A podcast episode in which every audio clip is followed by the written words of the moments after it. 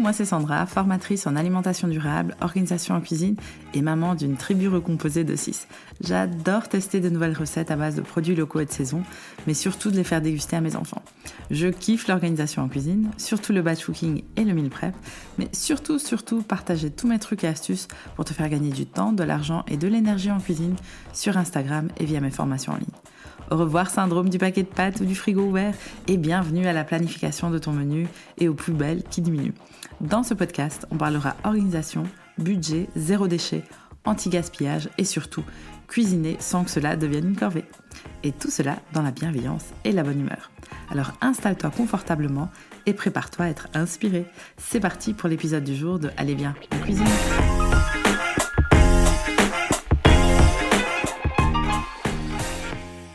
Bonjour et bienvenue dans l'épisode numéro 2 du podcast Allez viens, en cuisine. Dans cet épisode, je vais te parler des trois fausses idées sur le batch cooking. Si tu ne le sais pas encore, ça fait de plus ou moins 5 ans que je fais du batch cooking. Je suis tombée dedans un peu comme Obélix dans sa marmite de potions magiques. En gros, il fut un temps quand je gérais ma propre entreprise de vente de boîtes repas bio, locales et zéro déchet, qui répondait à la problématique Qu'est-ce qu'on en mange ce soir? Et pendant que je proposais de délicieux repas variés, remplis de bons légumes, de saison et tout ça, tout ça, ben moi, je mangeais des pâtes frites en 5 minutes.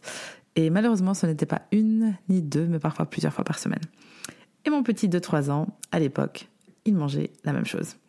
C'est là qu'une amie, coucou Steph, m'a parlé de cette méthode d'organisation en cuisine qui allait révolutionner les repas. Comme je te l'ai déjà dit dans l'épisode précédent, j'habitais aux États-Unis quelques années et j'avais en effet plusieurs amis qui postaient leur meal prep sur Facebook et donc ça n'allait pas tarder à arriver en Europe. J'ai tout de suite fait des recherches et je, me suis, je suis tombée sur des articles, des vidéos, etc. J'ai trouvé des séances de batch cooking gratuites en ligne et j'ai commencé à le faire moi-même. Et quel changement, franchement, quelle sérénité pour les repas en soirée. Ça m'a tellement impacté que, comme d'habitude, je suis partie vers l'autre extrême. Je vous en parlerai peut-être euh, lors d'un prochain épisode. Donc voilà, j'ai été un peu à l'extrême avant de trouver mon équilibre, que j'ai trouvé il y a quelques années, donc ça me va très bien. Depuis, j'ai accompagné de nombreuses familles dans leur démarche en organisation en cuisine. J'ai lancé ma formation Batch Cooking Réussi, qui est une formation théorique sur le batch cooking et qui compte plus de 200 élèves, ici en clôture en 2022. Et j'ai donné plus de 50 formations sur le batch cooking, que ce soit en présentiel ou en visio, ces dernières années à des groupes totalement différents, que ce soit en entreprise ou que ce soit euh, dans des magasins en vrac ou autre. Bref, je suis bien rodée. Mais qu'est-ce que le batch cooking et quelles sont ces fausses idées dont tu parles?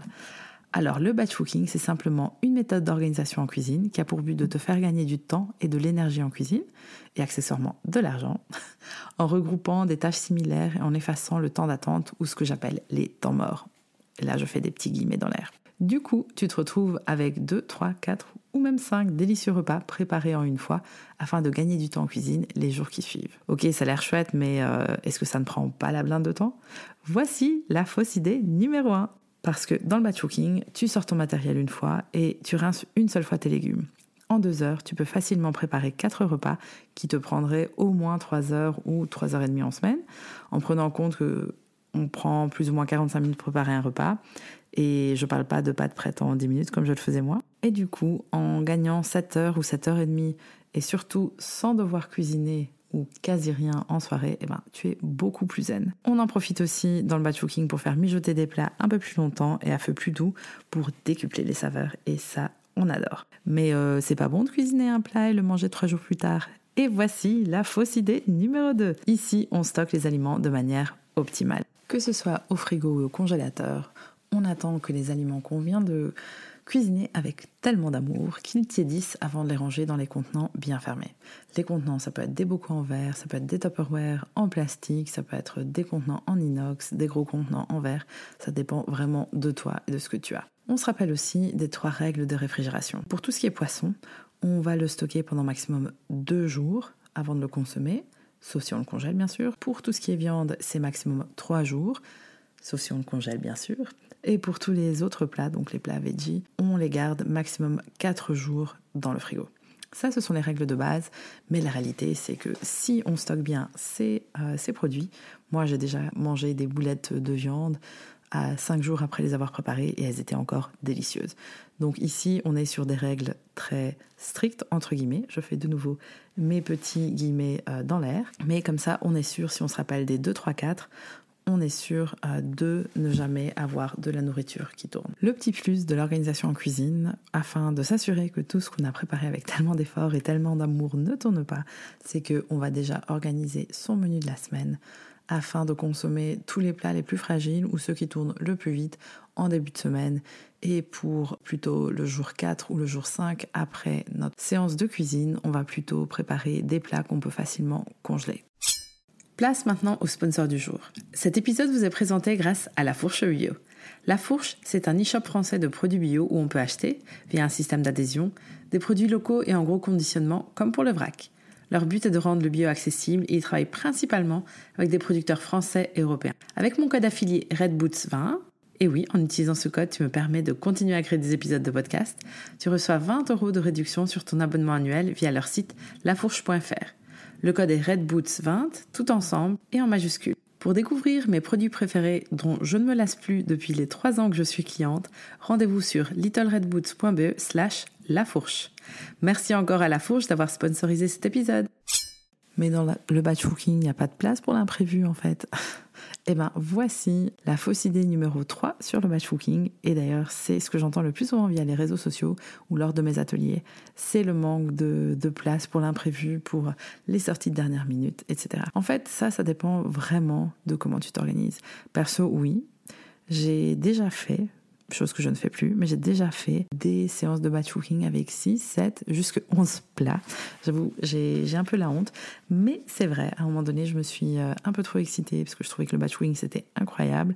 Et j'ai fait jusqu'à 11 plats en, je sais pas moi, 4 heures, 4 heures et demie. Et malheureusement, à la surprise de personne, une partie de ces repas n'ont pas été consommés et ont dû être jetés à la poubelle.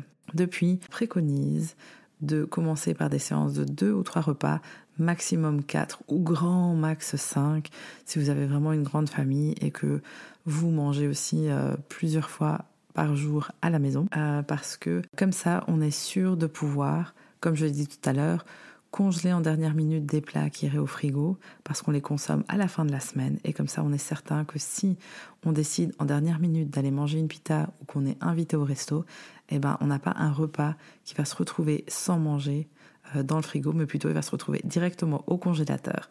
Et ça fera partie de ces plats qu'on peut sortir à n'importe quel moment le jour où on a la flemme. Aussi, moi, depuis que je fais du batch cooking, ma manière de batch cooker a vraiment changé avec le temps. Maintenant que je suis indépendante et que je passe plus de temps à la maison, euh, j'ai décidé de faire plutôt deux mini-séances de batch cooking où je prépare trois parfois quatre, mais plutôt trois repas en un coup, toujours avec des, volumes un peu plus grands parce que avec euh, mon barbu, on mange quasi tous les jours, à midi aussi, à la maison. Et comme ça, je suis certaine de un, ne pas m'épuiser et de deux, m'assurer que tous les repas vont être mangés. Mais de tout ça, je vous en parler aussi un peu plus en profondeur dans un autre épisode de podcast que euh, j'ai déjà en tête. On est d'accord, le batch cooking, c'est pas pour tout le monde, mais franchement, ça t'aide à gagner tellement de temps et aussi de l'argent et surtout de l'énergie en cuisine. C'est pas nécessairement pendant ta séance, mais euh, la semaine qui suit, franchement, c'est magique. Après, je le répète, ce n'est pas une solution pour tout le monde il y a différents degrés d'organisation que tu peux avoir, mais je t'en parlerai de nouveau lors d'un prochain épisode. En résumé, le batch cooking, ça ne prend pas la blinde de temps, au contraire, tu en gagnes pas mal, sans compter sur la diminution de la charge mentale en semaine qui est assez importante quand tu as des enfants. De deux, ce n'est pas mauvais de manger des repas préparés à l'avance si tu suis les règles de base de conservation alimentaire. Et de trois, il y a de la place pour l'imprévu dans le batch cooking et surtout, il faut laisser de la place pour l'imprévu dans le batch cooking parce que comme ça, tu es certaine de ne pas te retrouver à gaspiller des aliments comme j'ai fait un peu trop souvent quand j'ai débuté le batch cooking.